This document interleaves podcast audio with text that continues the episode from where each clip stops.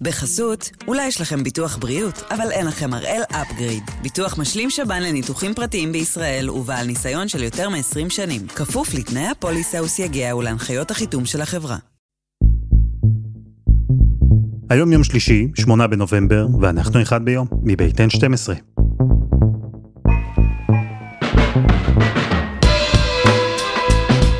אני אלעד שמחיוף, ואנחנו כאן כדי להבין טוב יותר מה קורה סביבנו, סיפור אחד ביום, יום.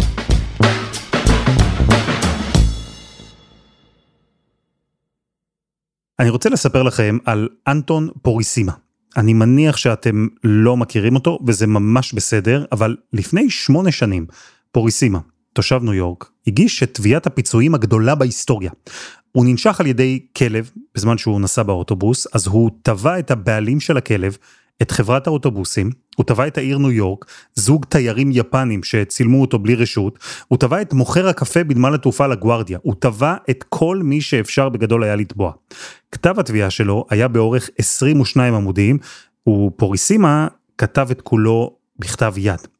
סכום התביעה, אם תהיתם, שני אנדציליון דולר, זה ו-36 אפסים שבאים אחר כך. לא היה לי מושג שיש מספר כזה בכלל, זה יותר כסף ממה שיש בכל העולם. אני זוכר שקראתי עליו, על פוריסימה ועל תביעת הפיצויים המופרכת, ההזויה, המגוחכת הזו שלו, כזו שבית המשפט באופן טבעי זרק מיד. והנה, היום אנחנו שומעים על דרישת פיצויים אחרת, שאולי לא תגיע לסכום של 2 ו-36 אפסים, אבל היא מורכבת, היא חשובה, היא רצינית הרבה יותר מאותה תביעת פיצויים הגדולה אי פעם. זו תביעה שנידונה היום בפעם הראשונה במפגש של המנהיגים הגדולים בעולם. זה קורה בוועידת האקלים בשארם א-שייח. תביעת הפיצויים הזו יכולה במידה רבה להגדיר את העתיד של האנושות כולה. אז הפעם אנחנו עם ועידת האקלים בשארם א-שייח, ועם הוויכוח הגדול שהתעורר בה, האם המדינות המפותחות ייאלצו לשלם פיצויים על הנזק הסביבתי שנגרם למדינות המתפתחות. נתחיל לרגע בדיוק לפני שנה. ב-2 בנובמבר 2021 עשינו כאן פרק שנקרא למה גלסגו חשובה. ועידת האקלים העולמית נערכה אז בגלסגו והבטיחה שינוי גדול, ובין האופטימיסטים שקיוו שהשינוי הזה אוטוטו מגיע, היה גם דוקטור אמיר גבעתי, מרצה בחוג למדעי הסביבה באוניברסיטת תל אביב והמנהל המדעי בחברת ניהול משאבי סביבה. אז אה, באמת עברה שנה מאז אה, נובמבר בשנה שעברה, אז התכנסו כל מנהיגי העולם, כולל ראש ממשלת ישראל, אה, בסקוטלנד שבגלסגו, ובאמת הייתה אופטימיות מאוד מאוד גדולה, זו הייתה הפעם הראשונה אולי שכל כלי התקשורת וכל בעלי המקצוע עסקו בנושא הזה של שינוי אקלים. גלסגו הסתיימה בהבטחה, בהבטחה שאנחנו הולכים לדרך חדשה, ובאמת המנהיגים אמרו, אנחנו נסכם את הפרטים בשנה הבאה בשארם א-שייח. תראו, כל ישראלי יודע שכשמסיימים ועידה ענקית ואומרים, אחלה, חבר'ה, הייתה התקדמות מצוינת, בואו נתפור את הפרטים בשנה הבאה. אז כל ישראלי יודע שזה שם קוד לבעצם לא יקרה כלום. ובאמת שנה חלפה מאז גלסגו, והאופטימיות של דוקטור גבעתי התחלפה בהבנה קודרת, שהמציאות קודרת. מה קרה בפברואר 2022, גלסגו הסתיימה בנובמבר, פרצה המלחמה בין רוסיה לאוקראינה, שבעצם שינתה הכל, אבל בעצם האינפלציה התחילה להשתולל במדינות המתועשות, מחירי האנרגיה עלו בעשרות ואפילו מאות אחוזים, וגם ההסכמה בין מדינות העולם, כן, הרעיון היה להגיע לאיזשהו קונסנזוס, מין מועצת הביטחון של האקלים, בין ארה"ב, האיחוד האירופי, רוסיה וסין, לא לשכוח את סין, גם היא שחקן מאוד חשוב, כל זה לא, לא רק שלא קרה, אלא גם הולך ומחריף. אז כן, אנחנו חזרנו אחורה כי האקלים העולמי השתנה, ובינתיים האקלים הטבעי לא מחכה לנו, ואנחנו לא מצליחים להגיע להסכמים. אם היו סיבות לאופטימיות אז, ב-2021, כינוס ענק, 200 מנהיגים, עשרות אלפי עיתונאים, תחושה שכולם באמת מבינים את חומרת המצב, ובפעם הראשונה כולם באמת שותפים לצורך לתקן. אז הגיעה שנת 2022 והכל השתנה. המלחמה באוקראינה למשל, היא פחות או יותר נטרלה כרגע אפשרות של הסכם אקלים כולל בין רוסיה למערב, נכון? אז יש את זה. משבר האנרגיה שנגרם באירופה בגלל המלחמה, כשמדינות כמו גרמניה חזרו בלית ברירה להפיק חשמל מפחם מזהם כדי לדאוג שהאזרחים שלהן לא יקפאו בחורף. אז כשזה קורה, מי בכלל יכול כרגע לדבר על מעבר לאנרגיה ירוקה והפחתה של גזי החממה? ונכון, בארצות הברית עברה ה-Green Deal של ביידן, שמדברת על הזרמה של חמישה טריליון דולר כדי להפוך את המשק האמריקני לירוק. זו התפתחות חיובית. אבל ביתר המקומות לא רק שלא הלכו קדימה, הלכו אחורה. נכון, גם את זה צריך להגיד. מצד אחד אין קואליציה עולמית, אין באמת הסכם שמנינו מקודם את המעצמות באירופה, בארצות הברית ובאסיה. בסין והודו יש מודעות כבר, באמת הם, למרות שאני מזכיר שהודו הייתה המדינה היחידה, אה, ראש ממשלת הודו לא הסכים לחתום עליו, זה אחת הסיבות שגלסגו נכשלה, הודו לא הסכימה להצטרף להסכם ושהעולם יכפה עליה את המכסות, כן, בסוף מדובר על כמה לכל מדינה מותר לזהם, אז הודו בעצם, הודו וברזיל היו המדינות שתקעו את גלסגו, יש שם את המודעות, יש שם את הרצון לעבור לאנרגיות אה, מתחדשות, אבל הם אומרים, הכאן ועכשיו יותר דחוף. סין בסוף גדלה ומתפתחת וצומחת כלכלית, קצת פחות בשנה האחרונה בגלל המיתון, אבל עדיין היא צרכנית הפחם הגדולה ביותר בעולם, אותו דבר בהודו, והם עדיין לא עשו את המעבר הזה של בואו נתנתק לגמרי באמת מה, מה, מהכלכלה המזהמת ונלך רק לאנרגיות מתחדשות, אז הם ממש לא במקום של ארה"ב ולא צפון אירופה, ושוב, הודו היא המדינה בעצם המרכזית שבגללה לא, העולם לא יצטרך להגיע להסכם מחייב. ופה אנחנו מגיעים לעיקר, לוויכוח המורכב והמרתק שקורה היום בשארם א-שייח ובכלל ברחבי העולם. הוא לא ויכוח חדש, הוא מתנהל כבר כמה שנים, אבל עכשיו בעצם מתחיל בו פרק חדש. הוא ויכוח בין שני חלקים בעולם, המדינות המתפתחות והמדינות המפותחות. כשדוקטור גבעתי אומר שהודו תקעה את ההסכם בגלסגו, אז יש לזה סיבה. כי ההודים, ולא רק הם, אמרו לעולם המפותח ככה, רגע, במשך עשרות שנים מאז המהפכה התעשייתית, אתן זיהמתן בלי חשבון. פתחתן, בניתם כלכלות של טריליונים, הכל על גבי אדי פחם. איך אתן יכולות לבוא עכשיו ולומר לכולנו, לכל העולם המתפתח, שיש לו עד שנת 2030 להפסיק הכל? אנחנו, אמרו במדינות המתפתחות, התחלנו את המהפכה התעשייתית שלנו עשרות שנים אחרי כן, אז תנו לנו לפחות עוד קצת זמן להתפתח. אתה מדייק לחלוטין, וזה נאמר ממש במילים האלה, רק בהודית, בגלסגו, אמר את זה מודי, אה, והוא גם פורט את זה להחלטות, והוא באמת בא ואמר אה, למדינות המתועשות, ל-G7, בעיקר לצפון אה, אמריקה ולאירופה, אתם כבר ניצלתם את המכסות שלכם וזיהמתם, ולכן אנחנו מבקשים שההחלטה לא תהיה איפוס פליטות עד 2050, אלא לפרוס את זה יותר לכיוון 2070. סין למשל, שהיא פחות ככה מתחשבת בדעת הקהל העולמית, החליטה עד עצמה שהיא תגיע לאפס גזי חממה רק ב-2080. אז כן, המדינות המתפתחות הגדולות, שרק עכשיו נמצאות בתהליכי צמיחה, באות ואומרות, אתן לא יכולות לכפות עלינו אה, להתחייב לטווח זמן קצר יחסית, 2030, אפילו 2050 נראה לנו הרבה זמן, אבל במושגים של כלכלה ובתשתיות זה מעט מאוד זמן, והם מבקשים שלא יחייבו אותם לעשות את זה עד 2050, אלא עד 2070, זה מה שבעצם גרם לכך שלא היה הסכם. הודו וסין, שבאו ואמרו, תפרסו את זה ליותר זמן, עד סוף המאה כמעט. וזו טענה שיש בה היגיון, אי אפשר לצפות ששני אצנים למשל יתחרו בתחרות על 100 מטר, אחד יתחיל בקו ה-90 מטר, השני באפס, ושניהם יסיימו באותה נקודה.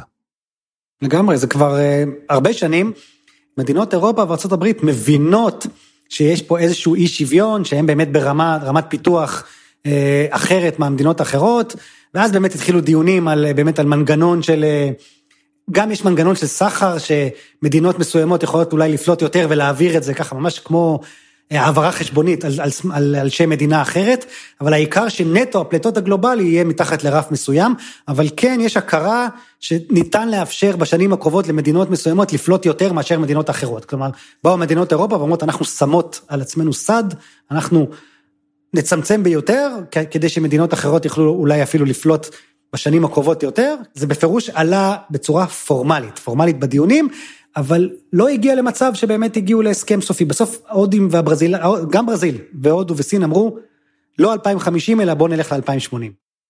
אבל מהצד השני, עם כל הכבוד לצדק ולהיגיון בטענה של המדינות המתפתחות, משבר האקלים לא ממש מתחשב באי צדק היסטורי. ואם מדינות כמו סין והודו ימשיכו לפלוט גזי חממה עד שנת 2080, זאת תהיה קטסטרופה. זה בדיוק הבעיה, ש... הכישלון של גלסגו, וכנראה מה שיהיה גם עכשיו, זה שזה, גם אם יהיו הצהרות יפות, עד שלא יגיעו להסכמה בין כל המדינות ויתחמו את זה בזמן ובכמויות, זה לא יעזור. אנחנו נמשיך לדבר והמודעות תגדל, אבל אם הסינים יגידו 2080, שזה עוד 50 שנה מהיום, פשוט לכדור הארץ אין זמן לחכות. ושוב, אני מזכיר את השנה הזאת, ואם דיברנו על סין, אז תמיד הפוקוס על אירופה ומה קורה בארצות הברית, ואתמול פורסם גם שנהר המיסיסיפי מתייבש, לא רק הקולורדו, גם המיסיסיפי בארצות הברית, עם השלכות לעשרות מיליונים, אבל אני חושב שדיברתי גם איתך על מה קרה רק השנה ביאנקצה, כן, היאנקצה שזה מקור מים ואנרגיה, לסחרים בסין למעלה, למעלה מ-50 מיליון תושבים, גם הוא הגיע לרמות שפל היסטוריות. אז גם הסינים עצמם צריכים, רואים וצריכים להבין שאי אפשר לחכות 50 שנה. אם נמשוך את זה ל-2080, הטבע יגיש לנו את החשבון בצורה, בריבית הרבה יותר גדולה. וזה כבר קורה. אז אתה לא עוצר את נשימתך בכל מה שקשור לוועידת האקלים בשאר המשך עכשיו. הפעם לא, הייתי הרבה יותר אופטימי בגלסגו, זה היה נראה, נראה אמיתי. כולל ישראל, שפעם ראשונה בהיסטוריה ראש ממשלה מגיע ומתחייב, אני מזכיר, התחייב, ישראל תאפס את פליטות גזי החממה עד 2050, ולכן אני חושב שכולם, אולי הצינים והציניקנים היו פחות, אבל אני ככה הייתי בצד היותר האופטימי של העולם, אבל אני מסתכל על העובדות, מה קרה לפני שנה ואיפה אנחנו היום, אני לא עוצר את נשימתי. אז באווירה הזו נפגשים עכשיו מנהיגים מרכזיים בעולם בשארם א-שייח, באווירה שבה העולם ברובו נמצא במצב קשה וגרוע יותר בהשוואה לשנה שעברה בכל מה שקשור למשבר האקלים, באווירה שבה גלסגו נתפסת ככישלון, שאף אחד אפילו לא מתיימר להתייחס לשארם א-שייח כהזדמנות אמיתית, ועם ויכוח בין העולם המתפתח לעולם המפותח. אלא שרגע לפני שהוועידה הזו התחילה, הוויכוח הזה הפך למורכב אפילו יותר, ולמעניין אפילו יותר. אבל קודם חסות אחת, וממש מיד חוזרים.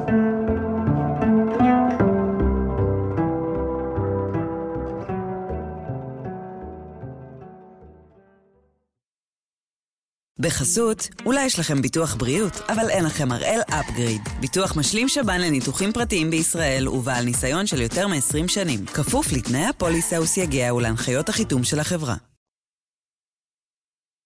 אנחנו עם ועידת האקלים בשארם א-שייח ועם ויכוח גדול שהתעורר שם בין המדינות המפותחות למדינות המתפתחות. אפשר גם לחלק את זה בגדול למדינות בחלק הצפוני של העולם והמדינות בחלק הדרומי של העולם, אבל נגיע לזה. כי אחרי שהמדינות המתפתחות טענו שזה לא פייר, שהעולם המפותח זיהם את הסביבה במשך שנים, הרוויח המון כסף ועכשיו דורש מכולם להפסיק באותו זמן, אז נמצאו מנגנונים לטפל ולאזן את המצב הזה. אלא שכעת התעורר ויכוח חדש. והוא ויכוח על פיצויים. דיברנו עליו עם דוקטור דוב חנין, ראש פורום האקלים הישראלי מטעם נשיא המדינה ולשעבר חבר כנסת. כן, תראה, משבר האקלים, אנחנו צריכים להבין, הוא משבר חברתי. אנחנו כולנו באותה סערה, אבל אנחנו לא באותה סירה, או אולי אנחנו באותה ספינה, אבל לא באותה מחלקה של אותה ספינה, מי שזוכר את הסרט טיטניק.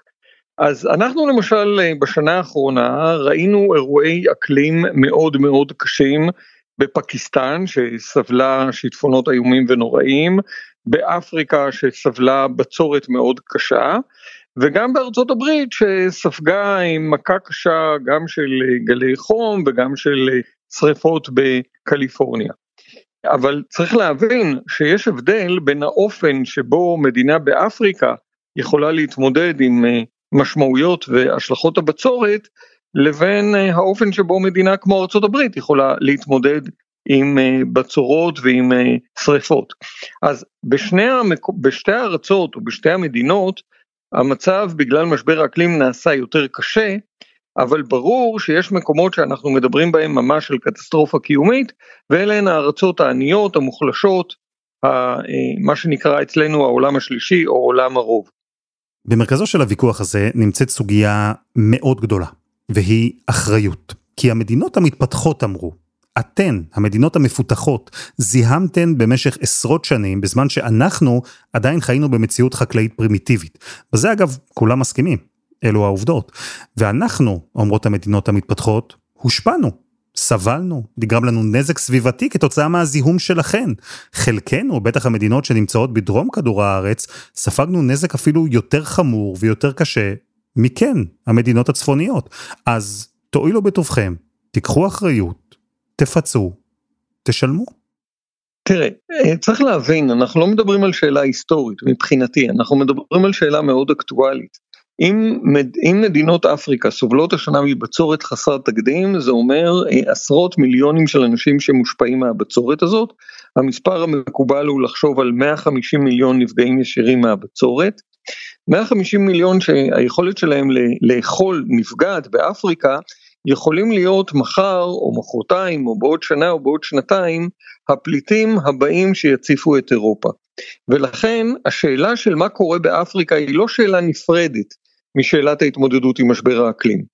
בוועידות העבר השאלות האלה עלו בצורה אחרת, לא בצורה של מנגנוני פיצוי היסטורי, אלא בצורה של איזה מין אה, קרן בינלאומית לאדפטציה שהמדינות העשירות יממנו אותה לטובת בין היתר גם המדינות העניות. התוצאה הייתה שהדבר הזה לא קרה. המנגנון הזה של הסיוע הבינלאומי לטובת המדינות העניות המוחלשות שסובלות בצורה כל כך קשה מהמשבר הסביבתי לא פועל. ולכן המדינות העניות עולות מדרגה. אני חושב שצריך להבין את זה כאיזשהו כלי של לחץ פוליטי לגיטימי לחלוטין כדי בעזרתו לייצר את המנגנון שהוא לטעמי מנגנון מאוד מאוד חיוני לא בגלל הצדק ההיסטורי אלא בגלל האתגר האקטואלי. נסביר. בעבר דובר על קרן בינלאומית, קרן שהמדינות המפותחות יזרימו אליה כסף, הרבה כסף, והיא תעביר את הכסף הזה למדינות המתפתחות שישתמשו בו כדי להתאים את המשק שלהן לאנרגיה ירוקה ולא מזהמת. זה לא ממש עבד. אז לקראת ועידת שארם א-שייח, השפה השתנתה. וקבוצת מדינות מתפתחות דרשו להוסיף לאג'נדה נושא באופן רשמי בפעם הראשונה, וזה דיון על הסכם פיצויים. כן, תראה, בוא נאמר ככה, אתה, אתה מדבר איתי, אתה יודע, אני איש הפקולטה למשפטים, ואנחנו בעולם המשפטי יודעים שכשמישהו עושה עוולה, הוא uh, צריך לשלם עליה.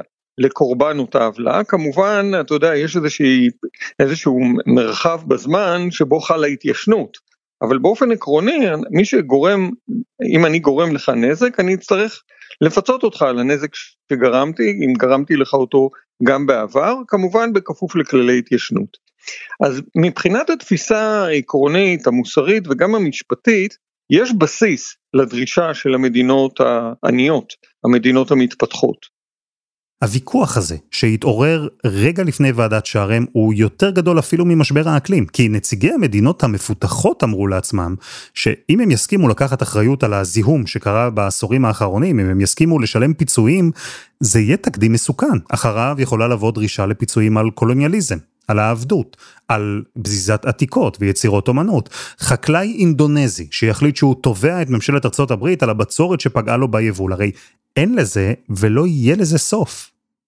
אבל נורא חשוב להבין שאין אפשרות לעשות איזשהו רווינד להיסטוריה, להחזיר אותה מחדש לנקודת המוצא ולהתחיל אה, לאפס את uh, המצב של כל אחד מאיתנו ומי שנגרם לו עוול יקבל פיצוי על העוול שנגרם לו, אני חושב שהתפיסה הזו היא לא תפיסה שאפשר להתקדם איתה לפתרונות אמיתיים לבעיות האמיתיות. אני בהחלט מבין למה המדינות העניות מעלות את הדרישה הזאת ברמה העקרונית, כסוג של כלי לקדם באמצעותו את אותו פיצוי או את אותו סיוע שהן חייבות לקבל מהמדינות העשירות, אני חושב שזה כלי לגיטימי ללחץ, אני חושב שהתוצאה בסופו של דבר, אני מקווה שהתוצאה בסופו של דבר תהיה תוצאה של התגייסות בינלאומית של המדינות העשירות לטובת המדינות העניות, אני לא חושב שהצורה שלה תהיה באמת של מנגנוני פיצוי היסטורי. והוויכוחים האלה התנהלו בסוף השבוע האחרון, בשבת בלילה, בראשון בבוקר, האם בכלל מכניסים את נושא הפיצויים לסדר היום הרשמי של הוועדה. על זה היה הוויכוח. ובסוף, הוחלט שכן, שבשארם א בפעם הראשונה, נושא הפיצויים יעלה לדיון רשמי בוועידת אקלים. ההיסטוריה של הזיהום העולמי, ההווה ואיתו הנזקים שאנחנו מרגישים, וגם העתיד עם משבר אקלים שילך ויחריף. כל הנושאים האלה יתאחדו לשיחה אחת. אבל דוב, אפשר להניח שבסוף זה לא ייגמר בהסכם פיצויים ואיזו התנצלות או לקיחת אחריות קולקטיבית של המערב. אפשר להניח שאם יקרה משהו, אז בסוף אנחנו נראה את אותה קרן בינלאומית שעליה דיברו כבר מלכתחילה לפני כמה שנים. מבחינת התוצאה, זה פחות חשוב איך נגדיר את זה, ויותר חשוב שנבין שחייב לזרום כסף מהעולם העשיר והמפותח לעולם העני. אם אנחנו רוצים לאפשר לעולם העני להתמודד עם משבר האקלים ועם ההשלכות שלו, וחשוב להבין שההתמודדות הזאת של העולם העני עם המשבר היא גם אינטרס של העולם העשיר, כי בעולם שלנו אין באמת גבולות ואין יכולת לשמור על המחירים הסביבתיים והחברתיים הקשים של משבר האקלים סגורים בתוך איזה שהם תחומים של מדינה אה, כזו או אחרת. כשאומרת הקהילה המדעית שמשבר האקלים מאיים על עתיד החיים על פני האדמה, למה הם מתכוונים? האם הם מתכוונים לזה שכל בני האדם בעולם ימותו? ממש לא. גם במאה ה-21 יהיו אנשים שמאחורי חומות גבוהות ובעזרת הרבה כסף והרבה כוח יוכלו להמשיך לחיות. אבל יהיו מאות מיליונים של בני אדם באסיה, באפריקה, באמריקה הלטינית, שהחקלאות שלהם תקרוס וכתוצאה מזה החברה שלהם תתמוטט והכלכלה שלהם תתפורר ואנשים מתוך הארצות האלה יצבעו על החומות של אירופה ואמריקה הצפונית פשוט מכיוון שאנשים רוצים לחיות.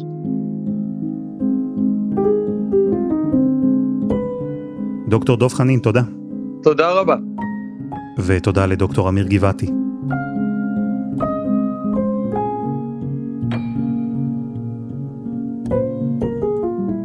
וזה היה אחד ביום של N12. אנחנו גם בפייסבוק, חפשו אחד ביום הפודקאסט היומי. העורך שלנו הוא רום אטיק, תחקיר והפקה רוני ארניב, עדי חצרוני ודני נודלמן, על הסאונד יאיר בשן שגם יצר את מוזיקת הפתיחה שלנו, ואני אלעד שמחיוף.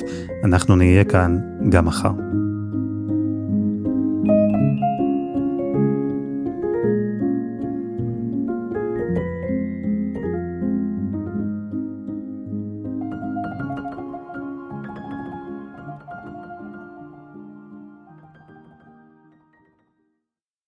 בחסות, אולי יש לכם ביטוח בריאות, אבל אין לכם הראל אפגריד. ביטוח משלים שב"ן לניתוחים פרטיים בישראל ובעל ניסיון של יותר מ-20 שנים. כפוף לתנאי הפוליסה וסייגיה ולהנחיות החיתום של החברה.